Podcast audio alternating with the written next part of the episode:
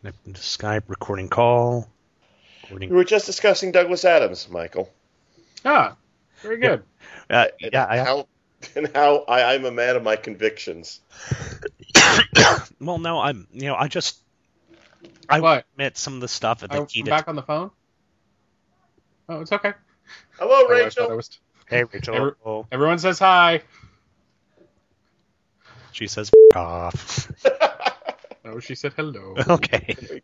You are listening to just one of the guys, where the host's voice loss has stuck around longer than the villain in the Green Lantern story.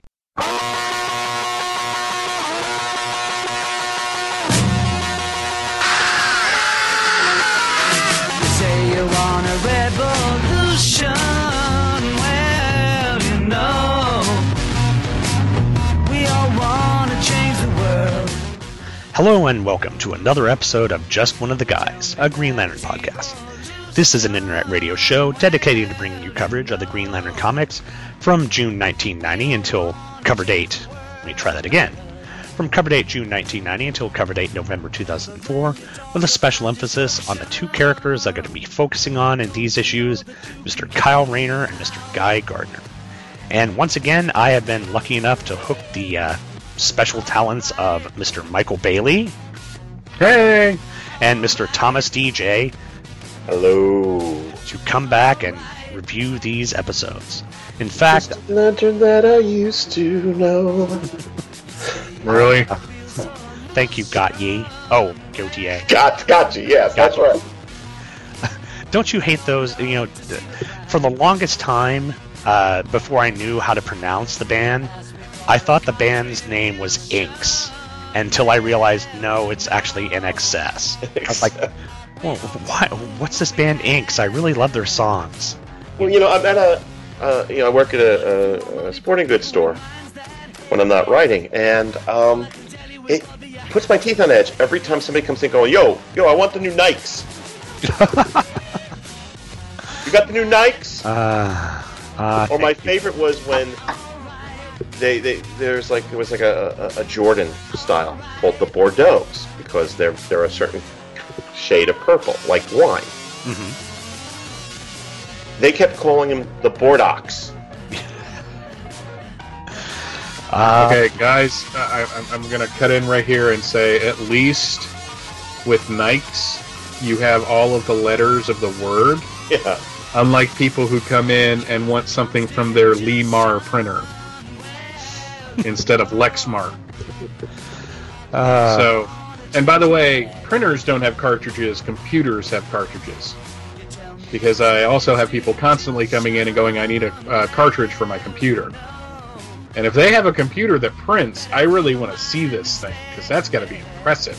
Well, that maybe they just got an old Cray from the uh, from the uh, like Soviet Union that they borrowed that actually does print. It could, you never know. That would be awesome. But uh, we're not here to talk about you know antiquated and antiquated computers. We're here to talk about Green Lantern and Guy Gardner. So, as usual, I'm going to put a couple of promos in here, and after the break, we will come back with.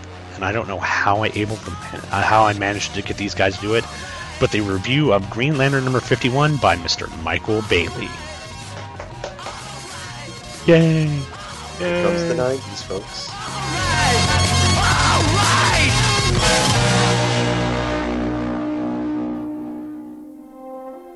I sense a disturbance in the force. You always sense a disturbance in the Force. It's out. Last. You're doomed. Hold on. Two. I don't like this.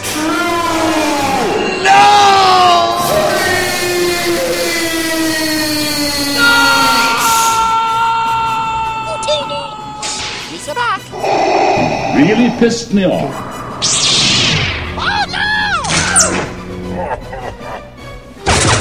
It's a trap! Chewie, get us out of here! You can't run. Help me! Or turn This is where the fun begins.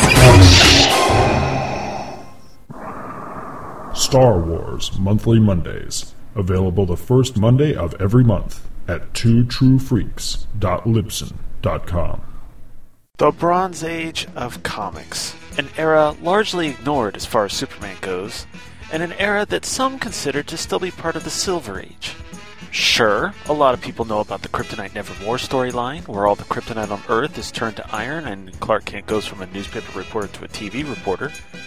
Then there are the Alan Moore stories, for the man who has everything and whatever happens to the man of tomorrow. But in an era that lasted 15 years, surely there's more to the Bronze Age than that, right?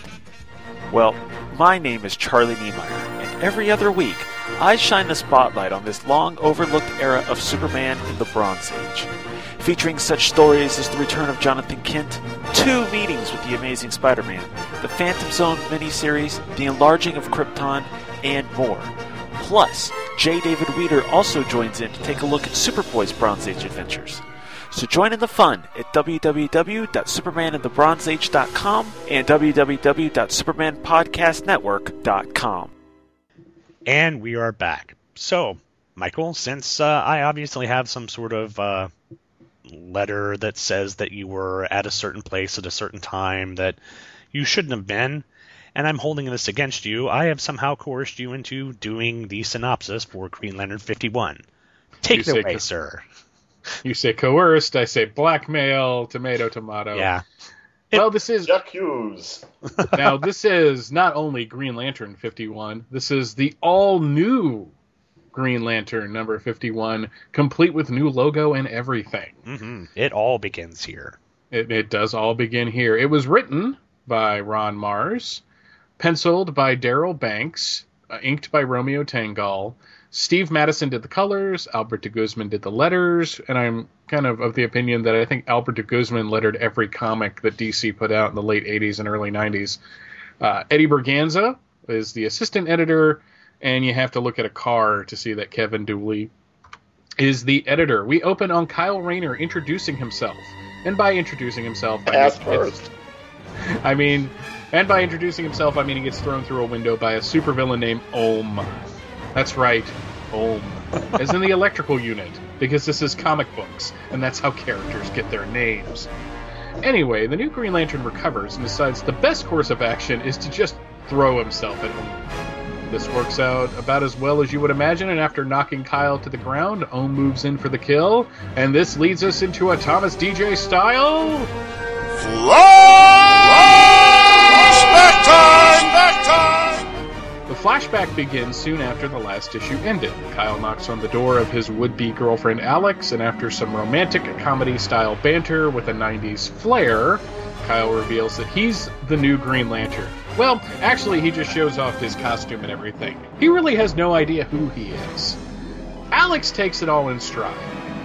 Actually, she doesn't, and she wonders what kind of stunt Kyle is put is pulling because Kyle's a young guy in his early 20s, so obviously he's always always trying to pull some kind of stunt.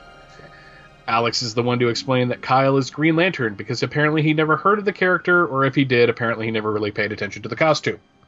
Kyle is convinced that this ring could make a, make everything work, including their relationship. And after some good old fashioned charming, Alex agrees that he can stay the night, just not in bed with her. The next morning, she wakes him up rather unceremoniously and tells him that he will be joining her as she takes pictures of a supervillain tearing up the city. Once they reach where Ohm is attacking, Alex tells Kyle to stay put. Because, well, I really don't know why. I mean, he's got a Green Lantern ring. This is what Green Lantern does. I guess she just doesn't trust him or something. Kyle stays put for five seconds and then makes his grand appearance as Green Lantern. Kyle confronts Ohm and proceeds to get his ass handed to him pretty darn quick. And that catches up us up to the present. Alex yells that Kyle needs to protect himself, which leads him to finally form a shield. Ohm and Kyle exchange a few more blows before Kyle manages to not only take him down, but cut him out of his armor. Crowd cheers, Alex takes some pictures, and Kyle embarrasses himself a bit before Alex gets him out of there. Later, they sit and watch the sunset and talk about the fact that Kyle needs his own identity. So he whips up a new costume, and thus, the new Green Lantern is officially born.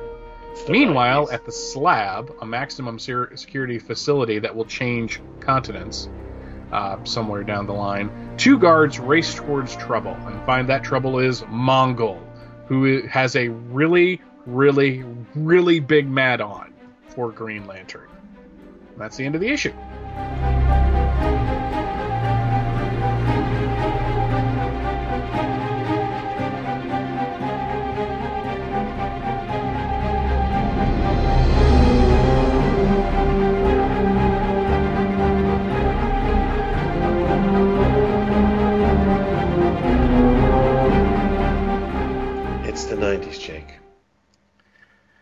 Yeah, there, there, there, there is a lot of '90s in here, in there, in there, like a, like a lot, like oh my, OMG, uh, OMG for OHM, apparently.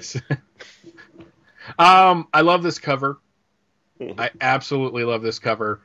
This is the cover that when I walked into that comic shop back in '94 and saw it on the rack next to issues 52 and 53, that made me go, "Ooh, that looks interesting," and thus my affair with Kyle Rayner began. I really like the the difference that they've got in the lantern symbol. That it's got a sort of yin yang type look. The only thing that I I am kind of confused by are the speed lines that they have on the left side there. That gives it a sort of 3D effect because the, it doesn't really work with the uh, with the rest of the image. But other I think that, it's supposed to be the speed lines of of Hal uh, or Kyle. uh, Kyle coming at you. That's it. But yeah, it's a good drawing of Kyle, and you know, uh, it's a, it's a unique costume.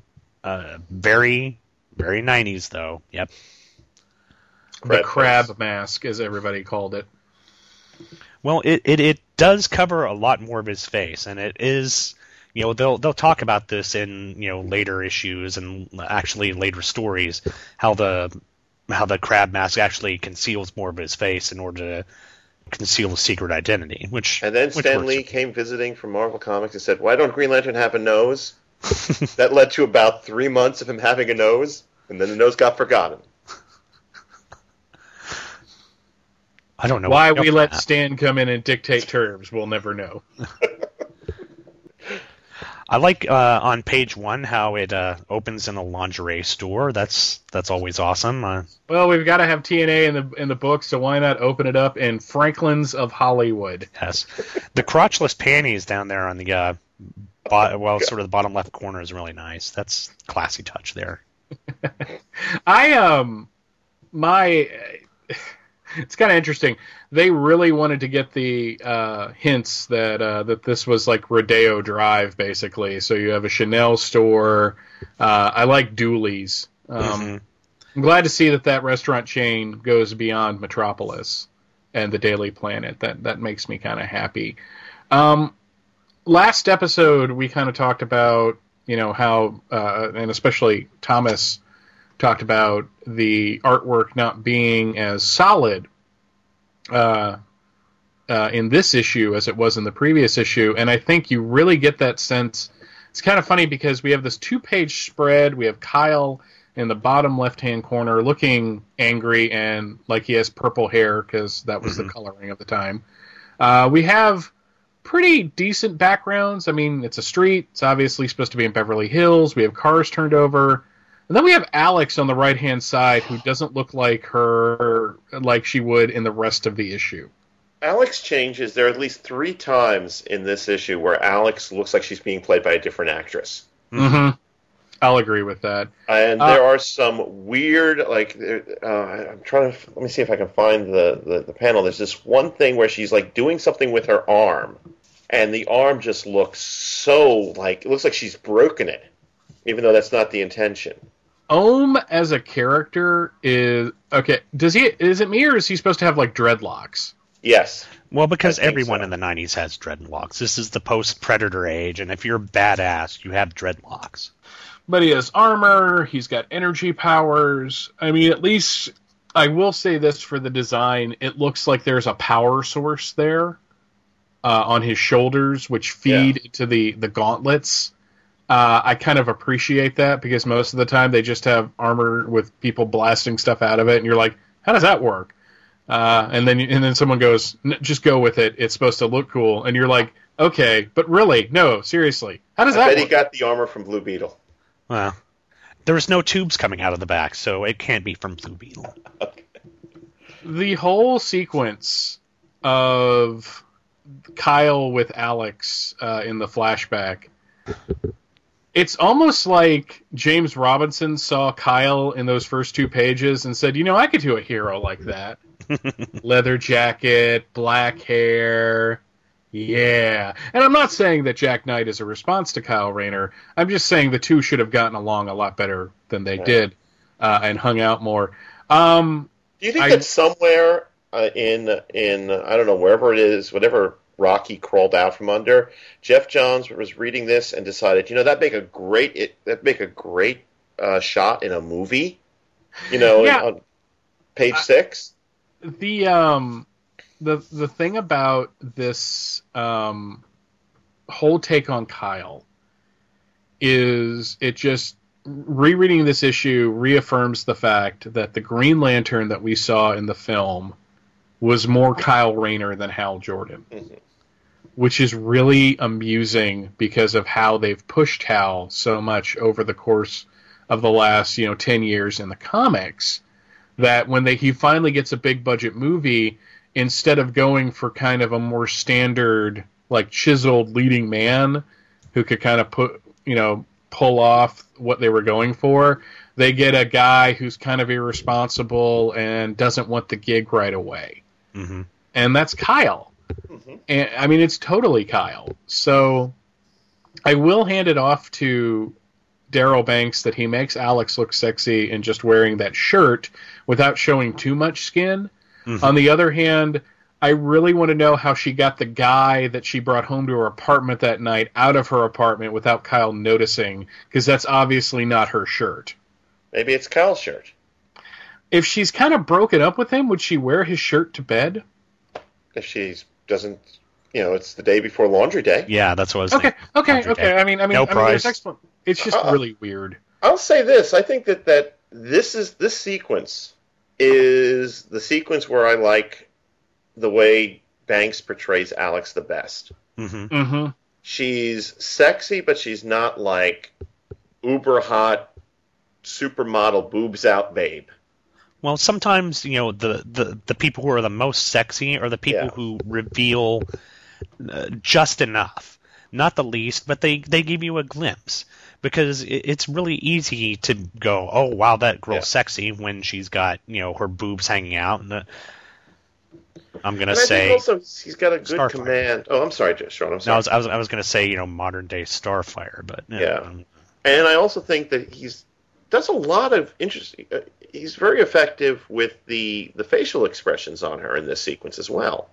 The thing about this scene, though, and maybe it's because I'm reading it as you know a 36 year old man compared to literally half a lifetime ago, uh, when I was only when I was 18, and this this whole sequence seems whole, so stereotypical now. Mm-hmm. He's kind of a slacker and he doesn't have his life together and he wants to get back with his girlfriend. She's kind of still into him, but she's not completely sold on it. So she lets him stay the night, but he can't sleep in the bed with her, which is proves that this is a 90s comic and not a comic from today. Um, Yeah. So apparently, Ron Marz saw Reality Bites the night before. I was about to say that this this this is really. I mean, you know, we, we kind of poked fun at it in the last episode, but leather jacket, coiffed hair, nine inch nails T-shirt. I mean, this these are the dudes I went to college with, and had to put up with over the course of you know you know the middle of the '90s. Which one makes him a hero of the time, but two does not age this story well. Right. true. Um, apparently, Kyle sleeps in the buff. Um, Yeah, I think that was a nice, uh, well placed blanket there, making sure that he you didn't see little Kyle. So. And, and what is Scarlet doing here? Oh wait, I'm sorry. Yeah. That's supposed to be Alex. I thought it was uh, Lara Croft actually, but uh, you know, it could have been. Yeah, whatever. It's the prototype to Lara Croft. Um, I can't believe. Okay, on one hand, it's really odd, but on the other hand, I have to hand it off to Marz that he doesn't do the stereotypical thing of once Kyle sees danger, he jumps into it. In fact, Alex tells him to stay put, and he does, looking like Jack Knight. Um, Oh yeah, he's got some God. douche glasses there. Oh. and and I'm not saying uh, the I'm not saying that Jack Knight. I hope that one sentence doesn't lead to another, and people think that I think that Jack Knight's a douche because I love Starman. no, But you know, again, the the style of the character was very similar, but he just thinks about it, and and what occurred to me while watching this is that this is the '90s version of a hero emerging. It isn't, you know, I have this power, so I'm going to stand here in a very nice pose and make my vow to the world, and the next time I see trouble, I'm going to jump into it. He's just sitting there. It's just like, okay, uh, you go do your thing. I'm just going to sit here and watch. Head like a hole, black is your soul. Um, okay, screw it. I'm going to go into it. Well, and the fact that he goes into it with the simple idea that the Green Lantern ring's going to do everything for him, and he's not going to have to think about it, and he's not going to have to, you know, the simple fact that he's Green Lantern now means that he'll be able to take out this uh, supervillain as as easy as pie, which you know comes to not be the case. Yeah, I mean, he's like, you see this ring, don't you? So, um, yeah. So this ring is more than you can handle, believe me. And he just, I mean, it's only Alex yelling out that make that leads him to make a shield. And here's an interesting thing, and I don't know if they did this on purpose. Eventually, Kyle's constructs are going to get very complicated and very ornate because he is a graphic artist. But the first thing he thinks of is a shield, so it's just a disc.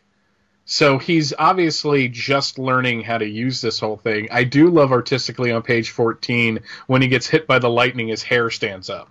Well, and another thing that I've noticed, and this is kind of subtle that they're using, most of the uh, energy that he's being hit by, surprisingly enough, is yellow. And this is something that will come to, you know, it's it's just subtly done here. Uh, and if you're not really paying attention, you might not notice it until later. But uh, they'll come up later in the issues that yellow seems to not be a problem for Green Lanterns anymore. So it's kind of neat that they put that in there as well. He makes a Prince Albert joke on page 16. I don't think kids in the 90s, even in the 90s, knew No. what a Prince Al. Well, I'm sure it, uh, most of the teenagers and, and young adults of the 90s, when they heard Prince Albert, were thinking of something very different um, than So you know, like an old, like an old Uncle joke. Albert. um, probably something to do with um, jewelry of some kind. But um, anyways, uh, I do like how Kyle really just doesn't understand what he's doing. I love on the bottom of page 17. Thank you, thank you. I was merely doing my heroic duty, as any one of you might. Okay, hero, that's enough. like, no, seriously, I've got more. Um, page 18, we have to show that we're on the uh, the West Coast uh, because not only is Kyle wearing a USC sweatshirt, but Alex What's is Kathy apparently- Ireland doing here? Yeah, exactly. Apparently, uh, apparently she's something of a Raiders fan. Yeah. Uh, I don't know if she's really a fan of the team or she just wandered into a sporting goods store and liked the colors. Uh, I don't like to make assumptions about people, so Well, it was hip and trendy at the time, so why not? Oh, you know, I mean, the Raiders, um, they're still, even though they, at this point, they had been gone from LA for about three years, there's still like a great deal of loyalty in, in LA to the to that team. So We'll we'll defer to you with the uh, Yes. football knowledge because I I can't speak for Mike, but my football knowledge is oh my wife likes the Green Bay Packers, right. so there you go. Um, my football knowledge right now is the Falcons are playing on Sunday, and uh, yeah, it, it, it's really interesting to see. Uh, little little funny thing that happened at the stadium last weekend when they started uh, trying to snatch defeat from the jaws of victory in the last quarter. Everyone started leaving. Uh, that's We're gonna beat traffic, so let's let's hear it for fair weather fans. Ah, yes. and, and Atlanta is full of them. Um, now, last episode we commented that we get this really cool shot of Parallax standing there, and we get a signature. Here in page 19 is where that idea is done better because there is no signature and it looks more organic to the story. hmm Uh, this is also one of those images of Kyle outside of the one on the cover that would be used again and again and again in stories about Green Lantern through the course of the 90s, uh, at least as far as Wizard magazine went. Um, the whole ending, though, now the slab, slab, sli- slab side ma- island maximum security penitentiary. Now, one of you can correct me on this. Don't they eventually move this to the Arctic? Um, because there was a penitentiary because that's that's kind of how um, that Joker event started, where they oh, the last laugh. yeah the last laugh started. I thought with Hmm. them breaking out the slab, but it was in the Arctic. Maybe it's a franchise. Maybe they've got slabs. You know, uh, maybe it's not just one prison. Maybe it's you know a series of prisons. You know, But man, we get a we get a whole page of people talking about the slab. Um, now, page twenty one, we see shrapnel. Uh, I think that's Major Force. Force. Yeah, and that's who I'm Shatterfist. Shatter- Okay. Okay. Thank you. Yeah, I was wondering who that because I, I I recognize Major Force in the third one, and in the second one that's Shrapnel, Shrapnel, believe. and then okay, Shatterfist. Okay, And Erik Larsen uh, designed villain, oddly enough, hmm. Um, from his Doom Patrol run Yeah. with Paul Kupperberg. Uh, It's actually Bringing- kind of outlived um, anything else that Paul Kupperberg created for that uh, mhm. that period. Though, though it is amusing to find out years later that all of the stuff he did in the last issue was at the request of Grant Morrison and not as an FU. So that's nice to know. Um, Mongul shows up, and here is okay. Whenever they introduce a new villain uh, into the DC universe, especially uh, and in a Marvel too, but we'll go with DC. Like they they introduce Doomsday and he kills Superman, but when they bring him back, who does he go up against? He goes uh, up against Darkseid and wins. And basically, that was to show, hey, this is how badass Doomsday is. With a hero, you kind of have to put them up against the heavyweight to prove that they can hack it right away. Hmm. And it kind of works better. And in terms of the storyline, it makes sense that Mongul would have this huge mad on for Green Lantern. So him facing off against Green Lantern does a couple things. One, it it says we haven't forgotten what happened before. And two, you can kind of bring Superman into it, so you can have the '70s old-fashioned. It's the third issue. Superman's going to swing by and say hi to your new hero. hmm As opposed So- to the '80s, where it's the third issue, they got to fight Bolt. Yeah. Ouch. but um, you know, it's it's it's kind of interesting. This everything you love about Kyle is not in this issue because it's obvious, as we were talking about last time. Marz is just getting his feet wet with the character. He's very kind of two dimensional slacker in this issue. However, there's enough meat on that bone to like Mhm. especially with his relationship with Alex, who I who I liked right away. And I got to tell you, as as an 18 year old kid who is just starting to dip his toe into the larger world of comics, going beyond the Superman, Batman, and Flash comics he's read, finding this at that time and getting in on the ground floor is one of the main reasons Kyle is so special to me because then I can, you know, I can feel like he's my Green Lantern. Mhm. And I don't, and you know, I'm at that point where people would say, "Well, that's not my whatever character," and I'm like, "Eh, okay, I understand what you're saying," but really, it, it was a total lark that I picked this up. Uh, we, I never, we didn't have senior skip day for some reason, uh, but what we did have is we had the senior picnic uh, at Emmaus, and me and my friend Eric who was listening to Nine Inch Nails at the uh, at the time, by the way. So it's kind of apropos that he's wearing the T-shirt. Um, drove up to the picnic, looked at everybody, looked at each other, and went, you know, let's go to the mall. So I still had time to kill uh, after I dropped him off at home because I didn't want, you know, my for some reason I, I was like I didn't want my dad to know that I had not gone to the picnic, and how am I going to explain getting to home so early from work uh, from school? So I just happened to stop by the comic book shop because I realized, hey, I've got a license and a little money in my pocket. I'm 18 years old. I can go to the comic shop all by myself. I got twenty dollars in my pocket. Yeah. Sorry. And like I said earlier in this episode, I walk into the shop, I'm looking at the racks, and the first three issues of the Kyle Rayner run are sitting there.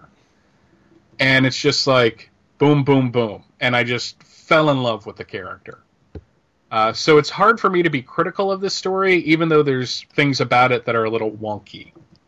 Well, but it's it for for a first issue, uh, setting up the character. Even though um, Kyle will mature and will change a bit over the course of the uh, uh, issues, over the course of the series, it, it's a good setup for him. It uh, reveals, yes, the very stereotypical '90s sort of slacker character. Uh, it reveals that he's trying to figure out what he wants to do with his life. It sets up the relationship with him and Alex. It's a, it's a really good starting point for the character, and it is definitely a change from the uh, old guard of the Green Lantern book. And you know whether or not it's a change for the better is you know for the history books. But I think it's a really good beginning for the character. Mm-hmm. Tom, Okay. Um, now, I should point out that I was picking up Green Lantern regularly back in 94. This issue, for some reason, is the only issue of that run, stretching back to the first issue all the way up to about 126 or so, when Ben Rabe take, took over, Oh, that I had never been able to read until today. wow. hmm, I was never able to find this issue for some reason. Um, looking at it from now, uh, first off, it, it's obvious that Marz is still trying to feel his way around. It's obvious to me that Ohm is literally a plot device that walks like a man. Yeah, he's never referenced anywhere in the Green Lantern books and any other book, as far as I know. He's just there to have Kyle learn about his powers, pretty much. I mean, he doesn't even get any sort of backstory other than a couple of lines of dialogue in uh, has Laura Alex's drive in Kyle to the scene of the crime. Um, I have to wonder though. Okay, I'm, I'm reading some of this stuff, uh, the, the Alex Kyle stuff, particularly the stuff in the in the last scene, the scene on the beach. I have to wonder if she was always intended to end up where she ended up in about nine issues' time. Oops, what Thomas actually meant to say was about three issues' time. It was early in the morning, so you can cut him a little slack. Hmm. You know, Well, you're gonna have to bring it up, I guess. Yeah, well, the th- the thing is, is I, I don't, but at the same time, I don't want to cut into, uh, you know, give too much away of what uh, Sean's going to be talking about that. Yeah. But at the same time, just just kind of dealing it in the in the general, while the idea of the girlfriend dying has become very cliched, uh, and the fact the entire term "women in refrigerators" comes from this looking at it from purely the story point and from the progression of Kyle, and for heroes at this time, you know, Lois Lane was there from the beginning. Carol Ferris was bat crazy from the beginning, and I'm sorry that you have to bleep that. I apologize. That's but- fine. But, still, um, Iris West died, but that was you know 1979, and then they brought her back a couple, you know, like you know six seven years later. You know, all of the girlfriends of characters outside of Gwen Stacy, who didn't die right away either, um, they usually stick around. And to have a guy become a hero unwittingly and then have to face that kind of thing does have a lot of story potential, even if it can be considered cliche. Just because something's cliche doesn't mean that it's one not good and two doesn't have potential to tell a good story. Mm-hmm. Because what I understand the whole idea behind women in refrigerators, but I think it took on a life of its own beyond what Gail Simone intended, and people started tacking things onto that. Like, well, every time a female character's name is given to a male character, you know, like Captain Marvel, you know, there was a female Captain Marvel, but then they gave it to a guy, and blah, or gave it back to a guy, and that's that's women in refrigerators. No, it's not. It's not in even any sense of the word. And Yeah, yeah, I- can. Go ahead. Go I'm ahead, sorry. Michael. Sorry. Go ahead, Michael. No, that was pretty much the end of my thought. I mean, the reason I, I think about this is that he brings up in this scene, he brings up, oh, we should do this, we should go to New York, Mm-hmm. which makes me think that the intention was always that Kyle was going to operate out of New York. Maybe he even had that the idea of let's throw him together with Donna, let's throw him together with an older woman, um, right from the start, and that this building up Alex over the next nine issues is a reason it, it kind of bolsters his choice to get out of LA. If we can go to page 19 for a second, the pinup. And we can look beyond that weird, giant, mutated baby arm that Alex is holding over her head. is it just Uh. me, or does she, or is she kind of? It's it, judging from the dialogue and and her posi- and her body language, she's kind of just saying, yeah, that has possibilities just to like placate her her whoopee. Yeah, like what's with those gauntlets? Yeah. Uh, I mean, I could kind of see the outfit. It's black, uh, and I've always loved this this Yeah. look for Green Lantern. Mhm. Um, because, like you said, Sean, that that logo, the yin yang elements of that logo make it very striking. Yeah. Um, I also something. like how that you've got like the the flared black, as if it's radiating from that lantern symbol. Mhm. hmm Yeah, exactly. And I, I, I'll tell you, I don't think Kyle has ever looked, has never looked right in any other outfit that he's had. No, every time they try to change it, and it's always, and, and again, it, it's kind of ironic that Kyle's outfit gets changed for the same reason Kyle came into being Green Lantern in the first place, is oh that old stuff's stupid. Um, you know, when Jim Lee gave him his, you know, like you know, nightclubbing biker look, Ah, yes, Jim. Uh. let's put a collar on him, Lee. um, and and then you know every look he's had since then just has never felt right to me mainly because it always feels like change for the sake of change. I mean he's not the wasp who you know we're going to be sexist and have her change her costume because she's a girl. Um, you know this costume stays around for a really long time and gets turned and you know it's it's the one that got the action figure in both the total justice and jla lines. Yep. and i just think that when they changed it during winick's run uh, which i enjoyed quite a bit by the way i really liked judd winick's run It's like the first and last thing I ever liked that Judd Winick ever did. um, you know, it, it just seemed like they were changing it for the sake of change. It's like his his Ion costume made sense because he's becoming something different. hmm But and yeah, this is very 90s, so in the 2000s it may have looked kind of weird, but I think they could have just toned down certain elements of this costume because the body of the costume is still perfect. Mhm. I mean, the black broken up with that white is really striking. And I always liked the crab mask. Yeah. Well, it, it it differentiates, like like we've said before, it differentiates him from the other lanterns. Plus, Mhm. it also gives him an amount of a larger amount of anonymity because, you know, say what you will about the Green Lantern film, with the little mask that Hal had on in there, Carol saw through that in, in in Like a 30 minute. seconds. She was like, "Hal, Hal, Oh, I've Hal. seen your. C- of course, I'm going to know who you are. explicit." okay, there Sorry. we Remember, go. beeping is always funnier. it is.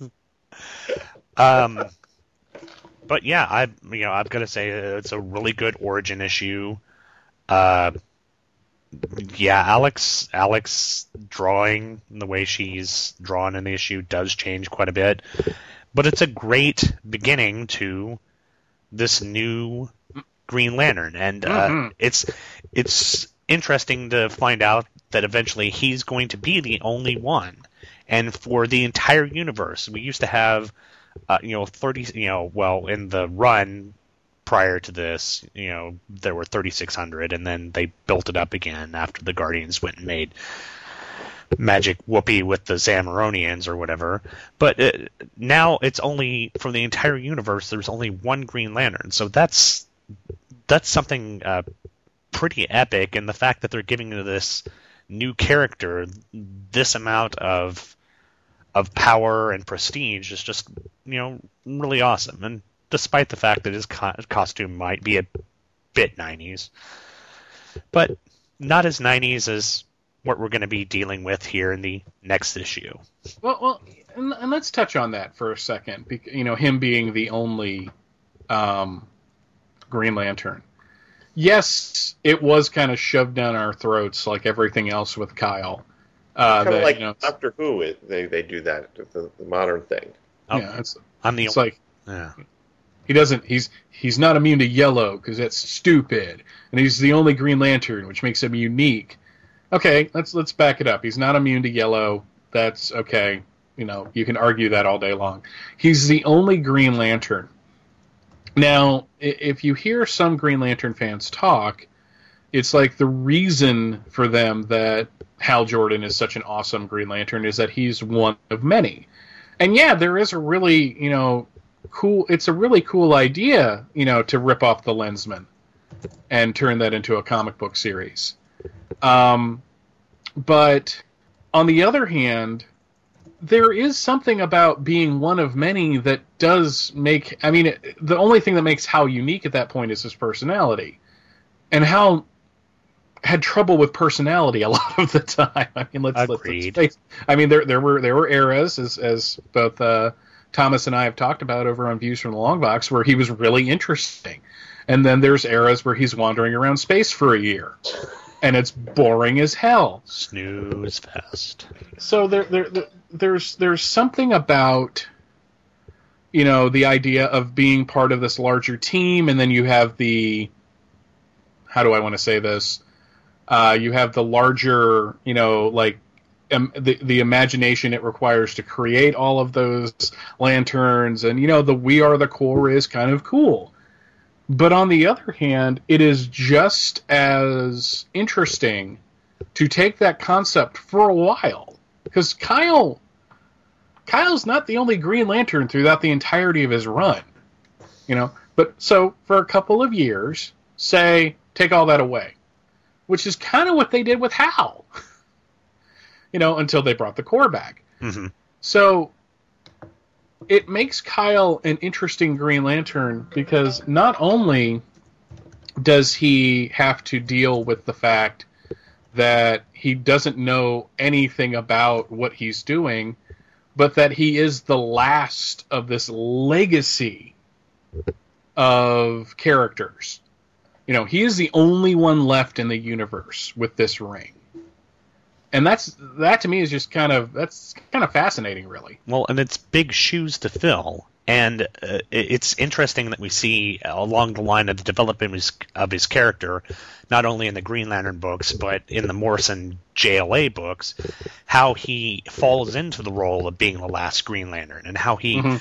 evolves with that and how he becomes an even better Lantern, in my opinion, than Hal Jordan may have done. It- you know, he was doing some things that would even dwarf what uh, Hal Jordan would do in the books. I mean, uh, it it just goes to show that they started out with an interesting, uh, sort of very '90s type character and expanded him into, you know, what I think was perhaps one of the best Green Lanterns ever written. But my opinion may not be everyone else's. Thomas, you got anything else? I, I do. I mean, you, you hit something on when you mentioned um, Grant Morrison's JLA run. I always got the impression that Morrison and Ron Marz are the only people who really understood what Kyle was going through, so to speak. Because you look at how he's portrayed in other people's books when he starts doing the guest star circuit, and it's all about, you know, you're not Hal. Mhm. You, you're not Hal and it seemed like I always thought that that Morrison and it, Morrison also oddly enough was the only person who really got the the Superman Blue stuff as well. Outside of the Superman titles, I'll agree with that. Yeah, um, Um, yeah, I mean Morrison Morrison makes up for the fact that he gave us the Batman that we got for the next like 15 years after Mhm. his that- run on that is JLA. Um, with the fact that he took Kyle and gave him more respect than any other writer outside of Marz would give him, and kind of did away finally with made the and something that always bothered me. Um, the, the Wally treated him like crap when he first hit the scene. Yes. which always bothered me because all Wally put up with when he first became the Flash was people telling him he wasn't Barry. So you would think that he would be a little sensitive to that type of thing and not do the exact same thing, which is what he did. And in Morrison's JLA is where they became like the two guys that are around the same age that just razz each other all the time like it's a frat house. Look at it this way, Michael. Um, because of the close friendship between Barry and Hal, I'm sure Wally must have looked upon Hal as family. Yeah. And how would that feel, even if you've gone just been gone through that crap? How would that feel if some kid your own age shows up and says, "Hey, I'm the replacement for your beloved old Uncle Hal"? Yeah, I, I see that. I, I get that. I, you know, it, it's something I understand. Plus, you need drama in these things, mm-hmm. and sometimes things will happen. And and and you know, there's a difference between a character being written out of character to suit a plot, and a character acting kind of out of character because it's the organic piece of storytelling for the drama of the piece. You know, and I think another thing was, and you know, as much as I love you know, my era of DC is, you know, from you know from 1986 to 2006. That's when I, you know, I look at all of that as kind of like when I was, when it was written for me. Uh, if that doesn't sound too egotistical, um, and there was a lot during that time of people of people's like, oh, well, we're going to do this just to be different, mm-hmm. and that's fine. Uh, and you know, I'm I got kind of annoyed when the people that came in after that generation started kind of doing the same thing with the stuff that I loved. Um, and I'm sure in 15 years' time, we're going to have people coming in and looking at the Sinestro Corps War and going, "That's stupid. Here's something that's even cooler." Yeah. Uh, just because that is the nature of the uh, of of evolution of fandom. But uh, so I, I, I get that maybe they had Kyle and Wally not get along for the the sheer fact that uh, you know it's different. You know, Barry and Hal were friends right away. These two aren't going to like each other. But in the end, uh, because of because of a relationship that you know Barry and Hal had, eventually Kyle and uh, Wally become a bit more friendly and actually become friends in the uh, same sort of line. So it's it's interesting that it started out with this sort of distrust or maybe dislike between the two of them, but eventually ended up with them having mutual respect for each other. So I like the uh, and I like the way this character development went on down the line. So so that about it for the issue. I guess I so. think so. Okay, awesome. I will go ahead and plug a couple of podcasts for or a couple of promos for podcasts that I love, and probably uh, one of the podcasts that Mr. Bailey has done, the myriad podcasts that he does. And after that, we will come back with the scintillating review of Guy Gardner number 20 by none other than Mr. Thomas Deja.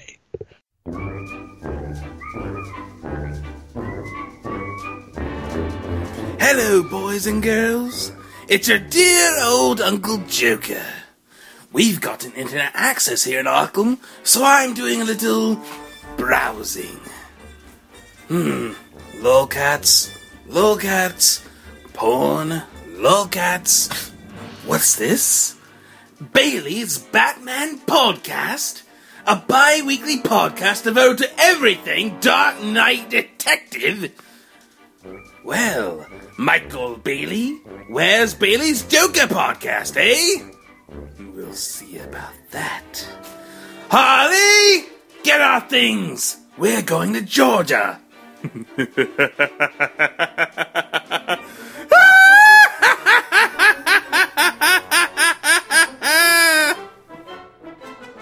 Hey everyone, Michael Bailey here asking you to check out my bi weekly internet radio show, Bailey's Batman Podcast. Or at least I'm asking you to check it out while you still can until the Joker shows up on my doorstep. Bailey's Batman Podcast is a hodgepodge type show where I discuss all aspects of the Dark Knight's history comics, movies, animation, even trading cards and action figures. Everything Batman related is fair game, and yes, that does include the villains. which includes the Joker, so he won't kill me. New episodes drop every other Tuesday over at www.baileysbatmanpodcast.com. The site also has links to the iTunes page, the RSS feed, my Twitter handle if you're into the social media thing, and the Bailey's Batman Podcast Facebook page. Bailey's Batman Podcast is a proud member of the Batman Podcast Connection, which you can find at batmanpodcastconnection.wordpress.com. I really hope that's the UPS guy. Why can't I have Batman in my basement?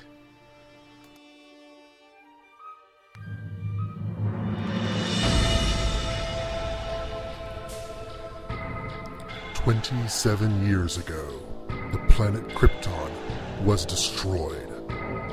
An infant boy and his cousin survived and have found a refuge here on Earth. But they were not alone. Another scion of the House of El has arrived. Why is he here? What is his purpose? And how will Kal-El and Kara Zor-El respond when faced with hell on Earth?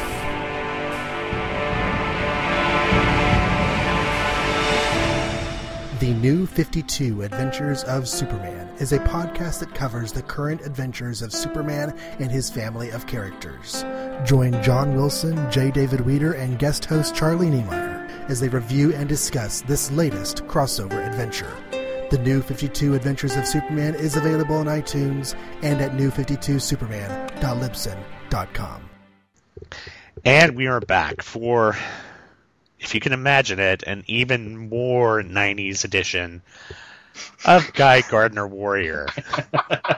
Uh, you know, we're, we're laughing at this because it is, uh, not because we're mocking it, but because it is just so ridiculously over the top. Yeah, I mean, it's just there's a certain point where something becomes so much of something that it's almost like you're like they're making fun of this, right?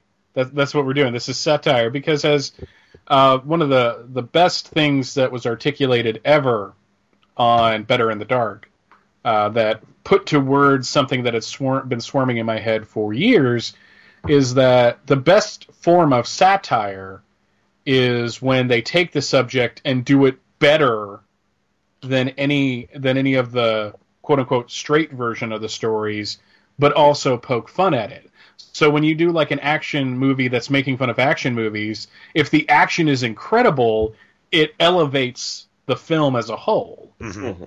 That's not what happens here. No, no. Uh, sadly not. But you know, not every film, not every book can be, you know, like a Edgar Wright. Uh, what am I thinking of? Like Shaun of Thinking the of Hot Dead. Shaun of the- Fuzz. yeah, Hot Fuzz. Yes, Hot Fuzz was the epitome of taking the action drama and lovingly mocking it, but also playing with it in a way in which it was like, hey, this is a really good action film. But unfortunately, this is not a Hot Fuzz uh, podcast. This is a Green Lantern podcast, and we're going to be covering Guy Gardner Warrior, number 20. And Mr. Thomas Deja, take it away, sir.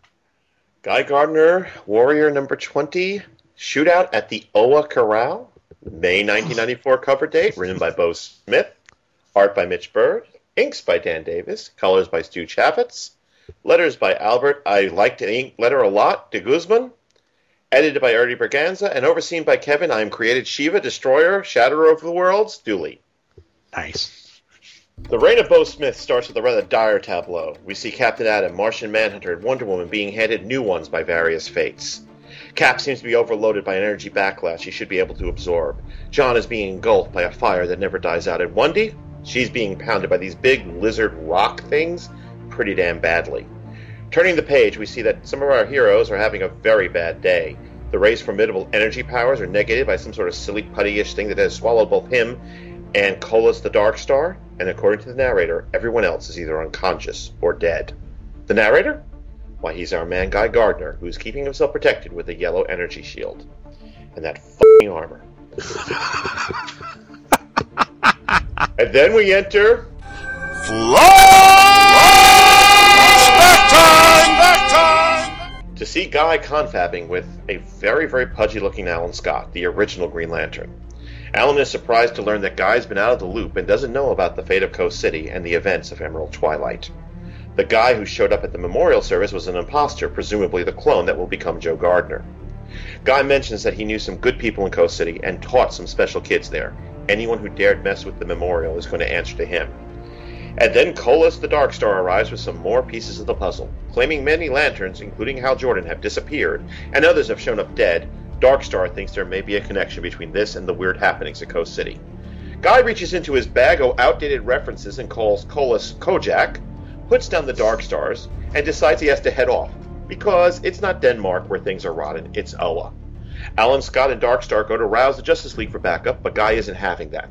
If anyone is going to rouse the League, it's him, and no dim star is going to usurp his authority. More insults are leveled, and you know what that means. It's Andy Leland's patented Fighting McFighting sign. The two heroes exchange energy blasts, but luckily Wonder Woman and I guess that's the Justice League arrive to defuse the situation. A quick exposition summit leads to the whole mess of heroes deciding they have to investigate, and Guy takes point, insisting he's going to go to Oa and asking for backup. After putting the Ray in his place, insulting the Dark Star once more because that's what Guy does, and calling Alan an old, old, old man, the punchy, punchy run run is about to resume. But it's Wonder Woman who steps forward and tells everyone that Guy is right. After all, he has the most familiarity with Ella. Alan sneers that Wonder Woman is right, but he doesn't approve of Guy's method, resulting in Guy retorting that the original GL needs to get used to it. Arisia, who has apparently been hanging in the background for the last seven pages, steps up and wants to go so she can contact Kilowog, but Guy nixes the idea, claiming her lack of superpowers will be a liability. Arisia stalks off after apparently showing the readers her ass. Guy tells the others that if they want out of this mission, now's the time. But the gathered heroes stand fast. The Leaguers and the Dark Star go off to make preparations, but Guy stops Wonder Woman, stammering out something. Wonder Woman says he's welcome and asks him to call her Diana because she's like hot and stuff. Get used to this, people. Beau Smith has some very specific ideas about Guy and Wendy. We jump ahead in time, but still in. Back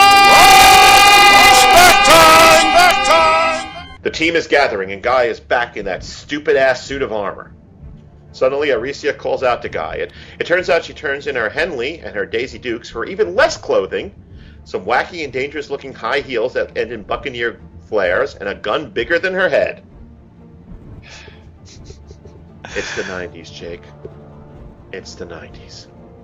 Oh, dear Christ in heaven. Anyway, Guy loads everyone up onto a yellow ring construct spaceship, but before he joins them, Tora arrives. It seems Ice thinks he'll need her enhanced powers if this mission is, in fact, dangerous. She asks if he was going to leave without her, and Guy says, well, yeah, kinda. Because ni- I got 99 problems. No, no, that's not what he says. No, but Arisia ain't one. Not only can he not stand the thought of something happening to her up on Oa, she's the only person he can trust to take care of Mace if something happens to him.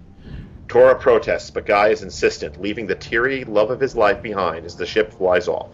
A single teardrop falls from Tora's face, only for it to shatter, frozen, when it hits the ground. We jump ahead again, and the yellow energy spaceship arrives at Oa, and a horrific sight. Alan Scott, Guy Gardner, and Colos leave the ship to see a sea of dead Green Lanterns floating in space. The Dark Star sees someone alive and amongst the dead, and it turns out to be Probert? I don't former know. jail that Darkstar claims is worse than Guy. Somehow, Probert knows Guy Gardner and claims he is honoring a friend's last wish. Guy, angered, wants to know who did all this. Probert claims it was one of their own. Guy suddenly goes off on his own to Oa and finds the place a desolate wreck, which shouldn't be a surprise to those of us who read GL number 50. He's shocked, but nowhere near as shocked as when he comes across the bleached skull of Kilowog. Guy collapses to his knees, and J'onn J'onzz comes up to lay a comforting hand on Guy's shoulders. The alien's thought on how Kilowog helped him deal with his own feelings of being an outsider. Arisia comes up behind the two, which is pretty impossible in those heels, and sees Kilowog's remains, and she screams in horror and grief, collapsing into the Martian Manhunter's arms for comfort. Guy vows he'll make whoever was responsible pay for this. There's nowhere the culprit can hide, which is fortunate because that someone is not intending on hiding much longer. As the lizard rock things emerge to attack our heroes, and now we see each of the heroes succumbing to the fates we had seen them falling to in the first three pages. Through all this carnage, both Arisia and Alan look up with horrified expressions on their faces. They do the stereo exclamation, shouting, You! And Guy looks up as well, just in time for the true menace to reveal itself. For Hal Jordan has emerged from the ground of Oa in a show of force and declares that this ends now.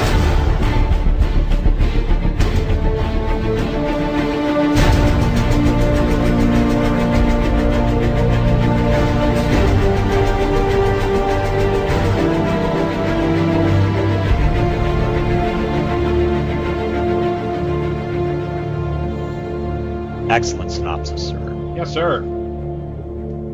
Awesome. Okay, Michael, uh, you're up. Go ahead. Oh God. Um.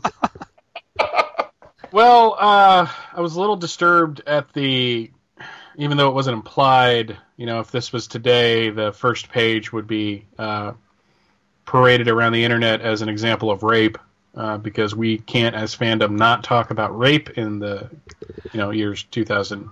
I, I'm Uh, disturbed how the uh, the I guess we'll fig- figure out at the end that their constructs look a lot like uh, the character of Hanover Fiste from the heavy metal movie, if you remember that. Which is Yeah, and- probably on Beau's part. Yeah. And how much spit is in Wonder Woman's mouth? Oh, she was taking a drink before she got punched in the face. uh, apparently, um, we open up on action, which uh, is kind of a hallmark to both Chuck Dixon and uh, and Beau Smith. But but it's an action book, so you kind of expect that. The um, the whole forming of the team was kind of cool. Uh, I, I I know very little about the Dark Stars. It's one of my blind spots of this era, despite the fact that I have like an entire run of the book. Um, so it's kind of cool to see him. My the thing that I took away from this opening scene more than anything is I love how Beau Smith writes Wonder Woman. hmm She's very no nonsense, and she you can see the warrior beneath her. But there's softer moments, like on page uh, ten, I guess it is. I can't Yeah. really see it on my screen Yeah, page 10. Where where you know her, you know, guy just wants to thank her, and he just you know she puts his hand on her shoulder, says, "You're welcome, guy. Call me Diana." It's not romantic in any sense, but you get to, that there's respect. Like she looks at Guy and gets him right off. Hmm You know, everyone else finds Guy to be obnoxious, but she's like, "No, that's just who he is." And the thing about characters like Guy is like all of the great gunslingers you would bring into town to take care of the outlaws. Well, what do you do with the gunslinger afterwards? The town turns against him because they don't want his kind there. It's very unfair. It's it's it's the same with soldiers. What happens to the soldier after the war is over and all they and that's all they know? I think she looks at Guy and sees a kindred spirit of sorts. Like you know, here's here's a guy that you know this is what he's made for. Well, it's, Um, it's nice that there's someone who is there in the DC universe who is able Yeah. to look beyond Guy's sort of uh, stereotypical bravado and his sort of one dimensionality and see that he's more than just this bruiser who likes to punch people with ring constructs. As I alluded to in my uh, summary, this is something that Beau Smith is going to develop over his run. Mm-hmm. And Um, I would love to have seen that story that he, he claimed that he had plotted out but never got to do, where for in an attempt to capture, I think it was Cobra, Guy and Diana pretend to get married. Oh, that would have been that would have been so awesome. For my next note, I want some help. Hey, Rachel, come here for a minute. Uh oh. I need your opinion. And, and Boo's going to give her opinion too. Okay. I think Boo's already giving her opinion. Okay, so I, I want you to look at this costume and give me your first reaction to it. Now look look at the top. Hooker Jam. Okay, now look at the. Okay, hooker jam. Okay, now look at the boots. Okay, well, starts falling off. Um, well, well, here's the thing. She's What the wearing with her foot. yeah, she's wearing armored boots that have a heel on them, but still look like an '80s reject with the thing unfurling under it. So It I, looks like she's wearing boots over the armored boots. Yeah, she is because oh god. Support on the knee. She'll rip her knee out in those heels. so okay. I, I just like getting your opinions on these things. Anyone who puts them in heels is absolutely stupid. That's the other word I'm thinking. Okay. So, Okay. I mean, What's any creator who does that should run around in high heels for like three hours, and they'll never put a superhero in heels again. So that made me wonder why he's invulnerable. If you're invulnerable, I guess you get pass. Or She-Hulk. And that was the word from Mrs. Bailey. What, what I want to know is what is up with the frickin' Pete the dog eye patch? Yeah. like is that like a like a thing where it has a readout it's giving her like you know she's Yeah. a- where she's aiming the gun or whatever It's a targeting device. Yeah, why not? Go with it. She still looks So- like she should be joining Stymie and uh, Alfalfa and putting on a show. i mean okay i i'll admit this i like the female form you know i i am a heterosexual male uh, that appreciates uh, the finer points of the female anatomy having said that i don't need to see cleavage on every single costume True. It, it is a bit over the top, and uh, not only cleavage, but I think we mentioned earlier, this is a uh, this is a testament to uh, careful shaving here on this uh, issue. Oh gosh. There's uh, you know a couple of less centimeters of fabric, and you know you're seeing all of Arisia's uh, hoo ha. That that the, the cut of that of those I guess for lack of a better term briefs are just insane. Yeah, and and her ass is completely hanging out. Com- uh, uh, you know, yes, the female form is beautiful, but yeah, How sometimes she doesn't have a wardrobe malfunction within the first five minutes of wearing that thing is beyond me. Mhm. Oh yeah, Yeah, it's it's Mitch Byrd, talented as he is, uh, and I'm sure I, I, I, you know, I don't want to say it wasn't Mitch Byrd's fault. Editorial made him do it because it might have been his idea. But then again, editorial might have said, "Hey, we want an outfit that kind of looks like this," and that's what he drew, and everyone agreed on it. So, you know, I, I just, I, one of the best things about the Avengers, the the the 2012 film, Mhm. is when Black Widow got ready to kick some ass at the at, in her introductory scene. The first thing she did was take her heels off. Right. It was the smartest thing I have ever seen in an action sequence of the last 10 years. And it's just they don't even look good. I don't understand why people think that heels on a boot like that look sexy or good cuz really she she does look like a space hooker. I mean, she and In fact, that was going to be her code name. space pretty woman. Um, but when you look like like look at the fact that okay, recently on Facebook I saw somebody did an X-ray of a woman wearing a high heel and what it does to your foot. Uh, okay, so I'm looking at that. I'm thinking of that, and the fact that okay, she's wearing a high heel will armor the toe, so that when she kicks somebody, it won't break her feet. Even though standing on that high heel Has already done the job. will will do horrible, horrible things to, as my wife pointed out, her knees and ankles. But what is up with the fucking mirrored glass? Well, she wants the guy to see his face and as she knees him with it. Uh, I do like the fact that she's got a handgun on both sides, um, proving that uh, you know you know pouches. So nineties exactly. Um, And And- and, a, and a, apparently a walkie-talkie. oh yeah, there's something there's something on her left hip as well. So yeah, and I like the fact that she's got a thing for her iPod on uh, on her arm because you know 'Cause she's she's gonna be like- like She's, she's gonna like, be like Abigail Jessica. Whistler. She likes to have Yeah. the, the rockin' tunes when she's killing people. putting together my playlist. nice. So for Arisia, it's all like Carpenter's music. Oh.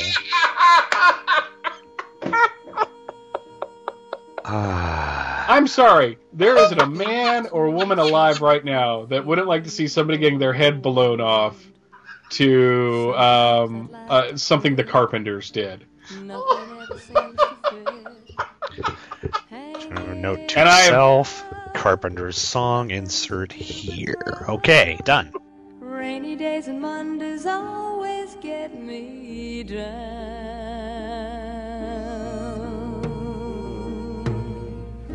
What I've got they used to call the blues. Nothing is really wrong. Feeling like I don't belong. Walking around some kind of lonely cloud. Rainy days and Mondays always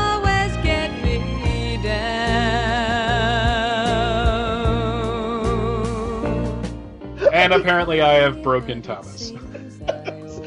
There is no positive upside to this uniform at all. no, because I think you know we're three guys that like to take the piss out of stuff, but at the same time we'll try to at least find some redeeming quality. Yeah. I mean, you look at guy, you look at Guy Gardner's armor, and it's just like, uh, it's yellow, it's kind of ugly, but at least it's functional. You know? Yeah. If you put Kristen Bell or Katharine McPhee in this uniform, I would still hate it. And that's saying something. Yeah.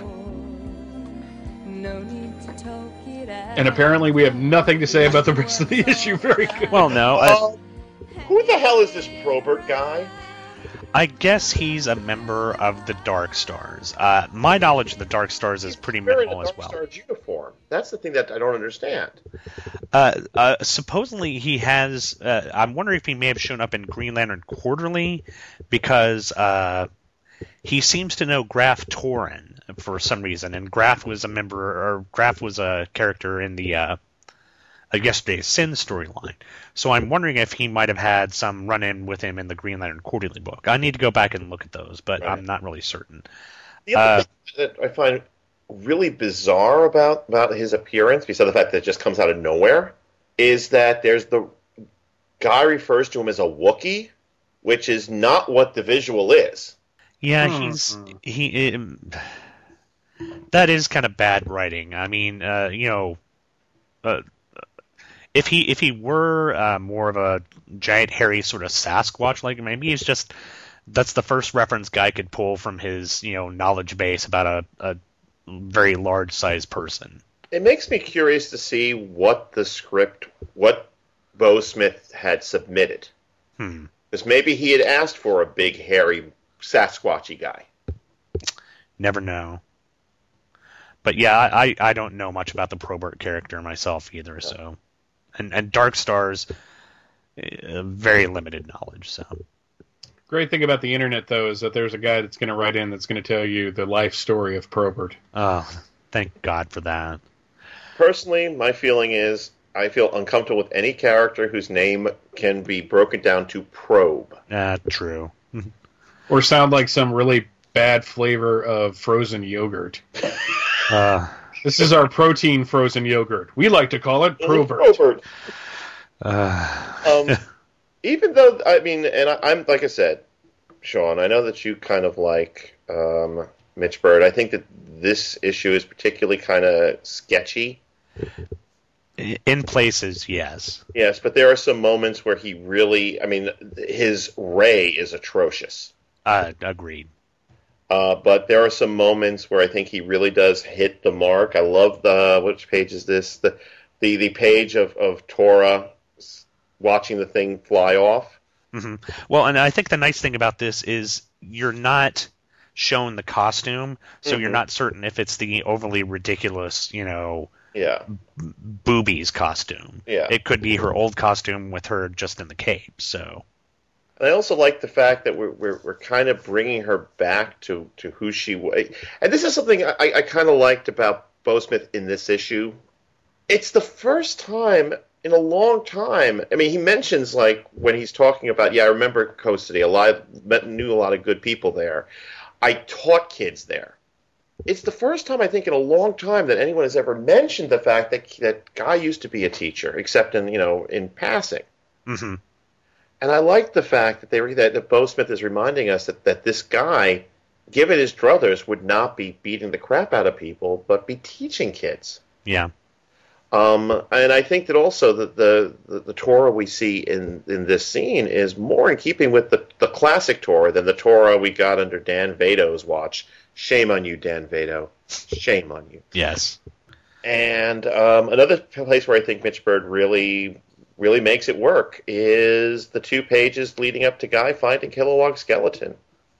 Oh yeah. Mm-hmm. No, I'll agree with that. The the moment where he finds Kilowog, you know, Beau Smith brings the story to a very dramatic pause where he can sit there for a page and you can kind of I don't want to say stew on it, but just realize that he has lost somebody that he retroactively considers a friend. Mm-hmm. and I um, love. Oh, I'm sorry. Somebody was gonna. because because you know it's it's the whole thing with with the fact that Kilowog is as popular as he is never ceases to amaze me considering he showed up in Green Lantern number Green Lantern Corps 201 and everyone's like who's he I, I love the fact that that different different characters have very different reactions to this. Mm-hmm. You know, Guy says nothing after this. He's just like he falls to his knees and he's like asks why and he's quiet with his thoughts and we and Smith doesn't show us what those thoughts are. John reflects philosophically on what Kilowog meant for him to him and uh, Betty McBoobs a lot. she wants to throw herself in the coffin. Yeah. Is it just me? Does it look like John's copping a feel? Well, wouldn't you be? Honestly, let's let's let's just come out right here. You know, she runs at you. You know, she you know you try and hold her back and just move that hand up just a bit. Yeah. Um, I really, you know, again, harking back, you know, I don't know what you guys feel about it, but I really enjoy on page 19, even though it's pretty brutal and, you know, Wonder Woman can take it, that she's getting the beat out of her on these, on these lower panel.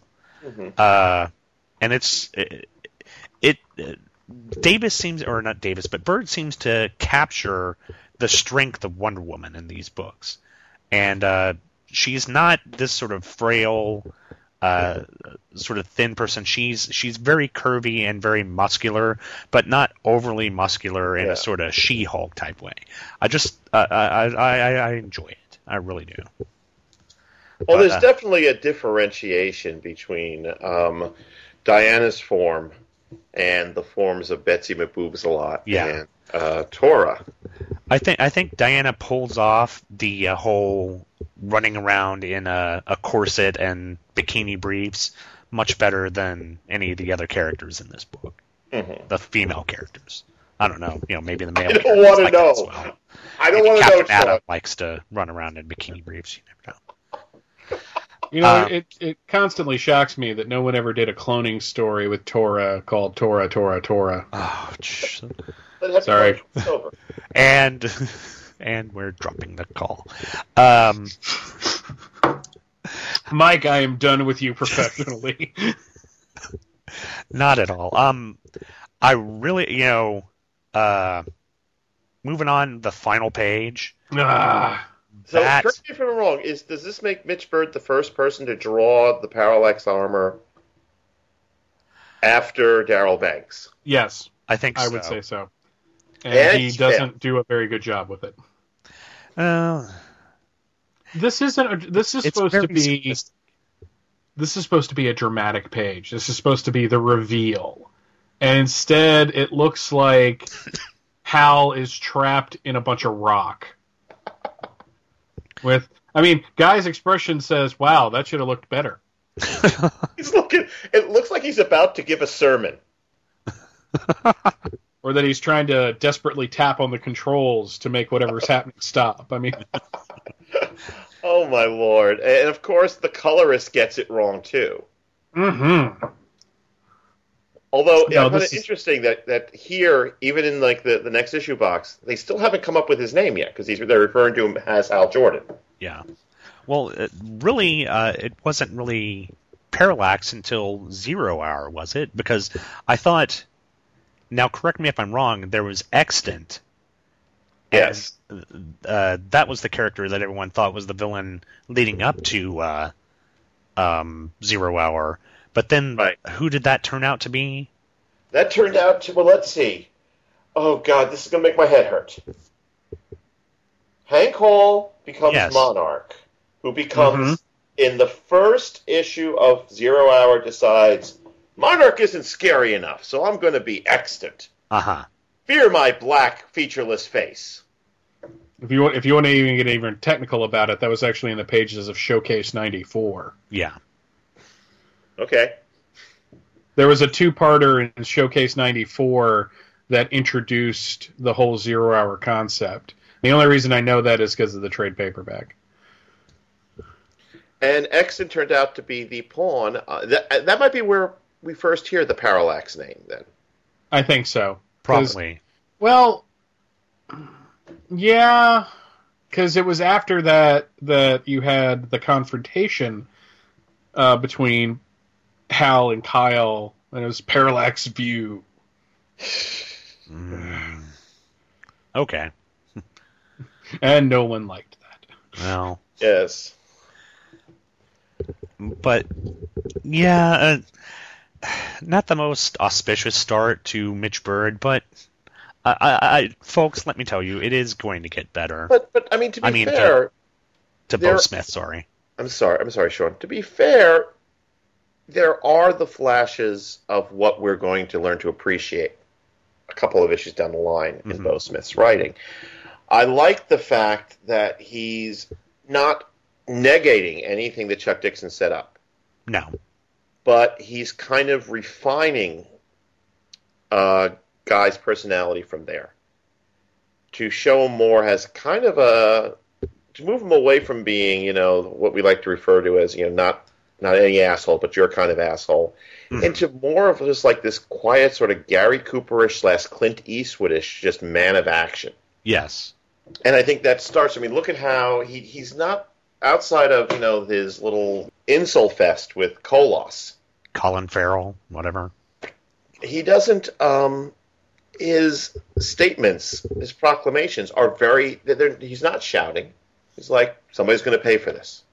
There's some good people I know over, over there. I'm going to find out who this is. I'm going to mess them up. And I think this is this is leading to what uh, Beau wanted Guy to become, which is the two-fisted puncher of dinosaurs in the nose. yes. But unfortunately, again, as we've stated before, that kind of gets thrown to the wayside in favor of giant guns. Guns Hey, come out of my hey, Beau, Beau, I got an idea. He makes giant guns out of his hands. What? But no, you know, no, I, I- want him to punch No, dinosaurs. Giant guns out of his hands. No, he's I'm going to not be an adventurer. I'm, I'm I'm teaming up with this, you know, this adventurer and this guy who's a tiger. guns. Guns. Okay. Okay, giant guns. I mentioned okay, guns. okay, okay, okay, okay. We'll have weapons come out of his hands, but how about we only do like you know hand weapons, like axes and knives and stuff like that? Yeah. Okay, do that. Okay. Uh, wait a second. He's guest starring over here, and plasma cannons are coming out of his hand. Ah, Yeah. I, that bothered him like a lot.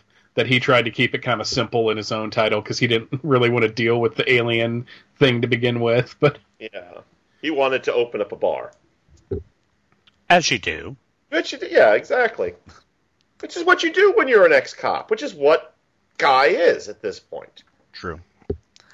But yeah, not the most auspicious start to uh, Beau Smith's career, but it, ladies and gentlemen, trust me, it gets better. I know you guys uh, are reading these from CBRs, I'm thinking, so Mhm. you're not getting any ads. But I did No. want to mention uh, one thing that they had in here that I don't know if you have in your book. Um, the DC Universe page uh, around this time uh, was the uh, death of Jack Kirby, and I wanted to mention this because DC has a nice little write up on uh, Jack Kirby's passing here, and it, it goes like this: It says, "It's hard to decide where Jack Kirby made his greatest contribution. As an artist, he was among the first to realize that a comic book page is not a screen or a stage or a strip; it's a page with unique demands and possibilities."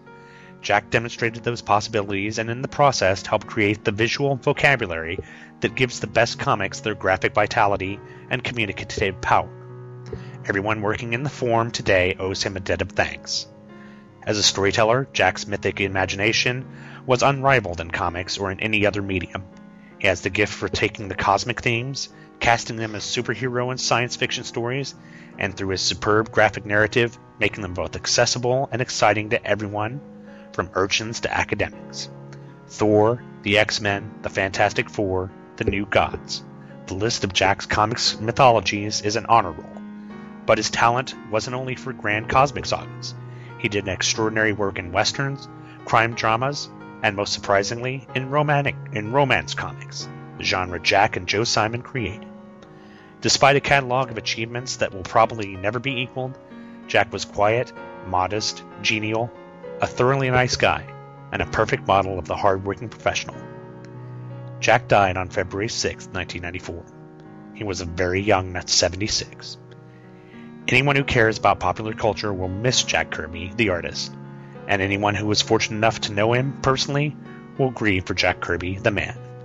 Jack Kirby, 1917 to 1994. And I just thought, you know, I'd put that in because that was uh, what they had in these books at the time. And to be honest, everyone in comics really owes a debt of gratitude to uh, Jack Kirby. Uh, the stuff that he's done, artist, uh, you know, artistly wise, just has. I can't even say it. Uh, he's changed comics in a way that I don't think any other creator really has. And the fact that DC, who wasn't really the uh, place where Kirby was, you know, originally started out, is willing here to mention the fact that he started up Thor and the X Men and the Fantastic Four, and give credit to his work. Uh, just kind of speaks highly of them at the time. And it, it's sad that Jack's no longer around. So I thought, you know, just kind of mention that at the end of the Right. story. Very good. Well, uh, again, if this is it, we've got uh, a- one place where the Green Lantern book was reprinted. It was reprinted in Green Lantern, well, a couple places actually. Uh, it was reprinted in Green Lantern: A New Dawn trade paperback, Green Lantern Emerald Twilight slash New Dawn trade paperback, and Green Lantern in Brightest Day trade paperback. So if you want to go pick those up, you can pick them up there. I also think if you're into the digital medium, uh, Comixology has them for sale as well, so you can go pick those up there. But gentlemen, thank you, thank you so much for showing up on these two issues. Michael, why don't you go ahead and uh, tell us uh, where you can be found on the internet, uh, or just tell us where you can't be found because that list will be shorter. Well, actually, it's it's kind of a short list these days because I've kind of backed off doing a lot of things, uh, mainly just for my own sanity. Uh, main thing I'm doing right now, uh, and uh, you know, beginning of 2013, is over at my first uh, love of podcasting, first show I ever did, Views from the Long Box. I have the uh, Superman at 75, the celebration of a legend, going on, and uh, that's basically kind of a year long look uh, at my love of Superman and just kind of celebrating the big guy's 75th an- uh, anniversary. You can find that at viewsfromthelongbox.com. Check out the back catalog as well, where a certain guy named Thomas Deja uh, has guested enough times to earn the title semi regular co host. Um, Suck it, Shag. Anytime So- we can tell Shag to suck it, always good. Uh, you also have From Crisis to Crisis, a Superman podcast, uh, which can be found both at the supermanhomepage.com and the supermanpodcastnetwork.com. There, Jeffrey Taylor and I are looking at the post-crisis Superman um, a half month at a, at a time because there's just so many titles, and I don't know what we're to do when we really get deep into the 90s. Oh my god. Uh, that's getting back to being weekly.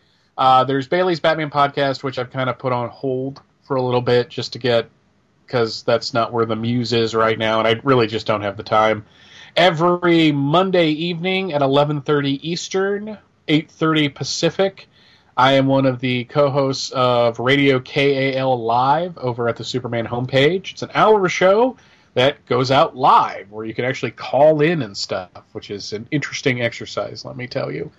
And uh, there's Fortress of Baileytude, my blog, which is Superman centric, uh, where Monday through Friday I post something, usually from my own personal collection of Superman, and kind of showcase it, talk about it, show it off, that kind of thing. So that's pretty much it. Awesome. Oh, Pad Smash. Pad Smash, yes. Incredible Hulk podcast, and right now Scott Gardner is like, Mike, I'm going to kick you in the nuts the next time I see you. I'm also one of the men on Comics Doesn't Monthly Monday or Future time? Freaks. Usually. Uh, and with Mr. Sean Engel, uh, I am part of Walking Dead Wednesday over at twotruefreaks.libsyn.com. Thomas, uh, obviously you have some things that you're doing on the internet. Go ahead Well, and I've let us know about that. Okay, well, uh, you've heard reference in the last two episodes to Better in the Dark, the uh, kind of sort of bi weekly uh, podcast that my best friend Derek Ferguson and I do, which is two guys out of Brooklyn talking about movies, only we sometimes talk a lot about, you know, comics and dating and whether beloved Christmas songs are actually date rape anthems and Baby, it's cold outside. yes. Oh, that was awesome. Um, and that is that is available. I mean, it's been kind of unsteady because I've been concentrating on uh, my writing lately. Yeah, you've got a lot of you got a lot of stuff in the fire there. Um, also, there is and another thing that's been very very sporadic. Uh, I hope to get something out more than four episodes out this year. Is uh, DJ Comics Cavalcade, where I look at gold, uh, Silver Age comics and make fun of jerks. Screw you, Doctor Thirteen. That's right. Um, and here's a big. Uh, this is the first time I'm going to be talking about this. Uh, next weekend, I'm going to get together with uh, Kalen Conley, who is the mastermind behind TricycleOffense.com, where you can read my uh, football column, Moves Like Curtis. And apparently, there's going to be a move like Moves Like Curtis podcast if we get it worked out correctly. Neat. So, which will mean, um, you know, an hour of me and uh, Jerry. We're trying to put together a kind of a council of 32 people, each uh, a fan of each of the, the pro teams. So, depending upon when an issue comes up with the team, I'll have that person on, and we'll talk and we'll talk about that issue. Sounds like fun. Sounds like fun. There's the three blogs. There's uh, Damn Your Ears, Damn Your Eyes, the uh, 10 Statements About movie blog. There's Sing Along Scriptures, where we get to talk about the songs of the day. And of course, the Nocturne Travel Agency, where I'm publicizing the imminent arrival of Shadow Legion, New Roads to Hell, the first in a series of novels featuring an entirely new superhero universe. So, and there's more stuff, but we'll leave it at that. Awesome. Well, guys, thank you for coming on for these past two episodes. It's been a pleasure and an honor having you on. Uh, if you ever want to come back and talk about either Guy Gardner, uh, I know Thomas will, or Green Always. Lantern, uh, please uh, drop me an email. I would love to have you on. This has been such a joy to have you guys on. That was a lot of fun. It was, Thank you, oh, guys. you know, I never turned down the, the the the chance to either talk about Guy Gardner or hang out with Michael Bailey, who is Yay. one of my who is one of my closest friends that I have not yet met in, in the flesh. Yes, sir. Well, and so it was double the it was like it was like the Doublemint twins. Oh, double the pleasure, double the fun. Ah. Except for that, the that- pithy commentary. I was going to say, except for that stupid Arisia outfit. Uh, double that, man. And shame on you, Candy. Thank you all for listening. Uh, come back next Friday for another episode of Just One of the Guys, and we'll see you then. Bye, everyone. Bye. You've been listening to Just One of the Guys, a Green Lantern podcast, hosted by yours truly, Sean Ingle. All images, stories, and music are copyright their respective copyright holders, and no infringement is intended. This podcast is done solely out of my desire to show the denizens of the internet that comic books can be fun, humorous, compelling, thought provoking, and exciting, while not having to fall into the weary tropes of the 1990s. I'm not in any way doing this for monetary gain, which irritates my wife to no end. All feedback for the show can be sent to the show's Gmail account at justoneoftheguyspodcast at gmail.com. All feedback, positive and negative, is warmly welcomed. All spam bots are warmly welcome too, as long as your definition of a warm welcome is for them to die horribly in a fire. The website address for the show can be found at justoneoftheguys, all one word, dot Libsyn, spelled L-I-B-S-Y-N, dot com.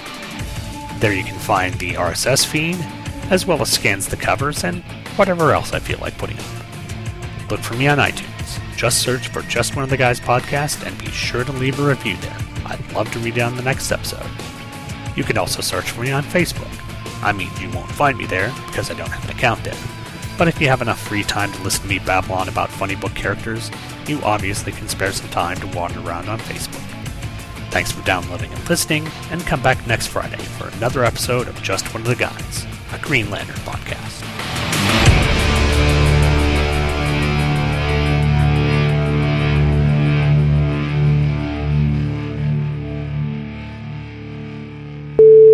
Uh, I hope we're not. Uh, like I said, this shouldn't take too long. Well, no, we're we're 30. we're running great. I think we're doing fa- fantastic. I don't think there's if if if this uh, if this uh, issue of I don't think this issue of Warrior is going to go beyond much of the previous one no that we covered because it's it's not the most auspicious opening for Beau Smith.